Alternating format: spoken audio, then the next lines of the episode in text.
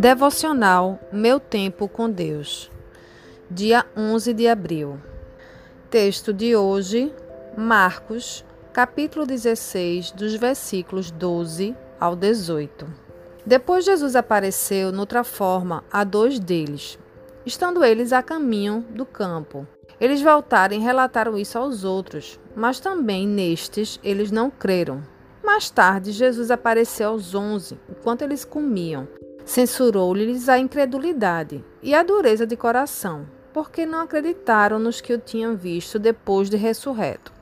E disse-lhes: Vão pelo mundo todo e pregue o evangelho a todas as pessoas.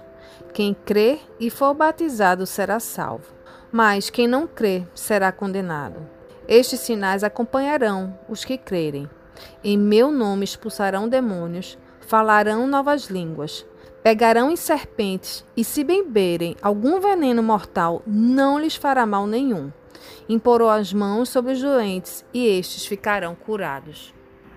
Tema de hoje: Você acredita em tudo que lhe dizem? Não era só Tomé, que era daqueles que dizem: Só acredito vendo. No texto de hoje, vemos que Jesus, depois de ressurreto, se apresenta perante Maria Madalena e a dois outros discípulos que estavam indo de volta para o campo, possivelmente o que estavam indo para Emaús. Madalena e os dois vão aos discípulos em Jerusalém que não acreditaram. Porém, muita gente ainda hoje age assim. Na igreja, os cristãos anunciam a Jesus e as pessoas não creem. Sabe até de milagres acontecendo ao seu redor e, mesmo assim, ainda não creem. Como o mundo seria diferente se mais pessoas acreditassem em Jesus Cristo como o ressurreto Salvador e Senhor? Quantas vidas poderiam ser tratadas, curadas, restauradas se passassem a confiar em Jesus, que no versículo 16 declara: Quem crê e for batizado será salvo, mas quem se recusar a crer será condenado.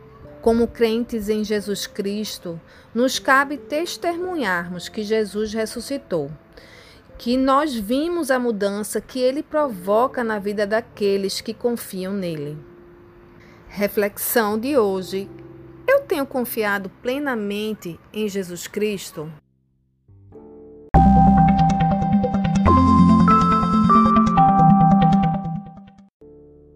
A leitura bíblica sugerida para a leitura da Bíblia toda em um ano está em 1 Samuel, capítulos 17 e 18.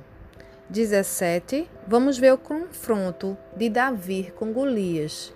E no 18, a inveja de Saul em relação a Davi. E também Lucas, capítulo 11, dos versículos 1 ao 28, onde vamos ver o ensino de Jesus acerca da oração.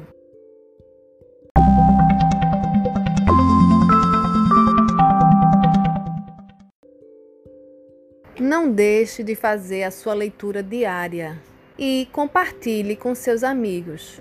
Até a próxima!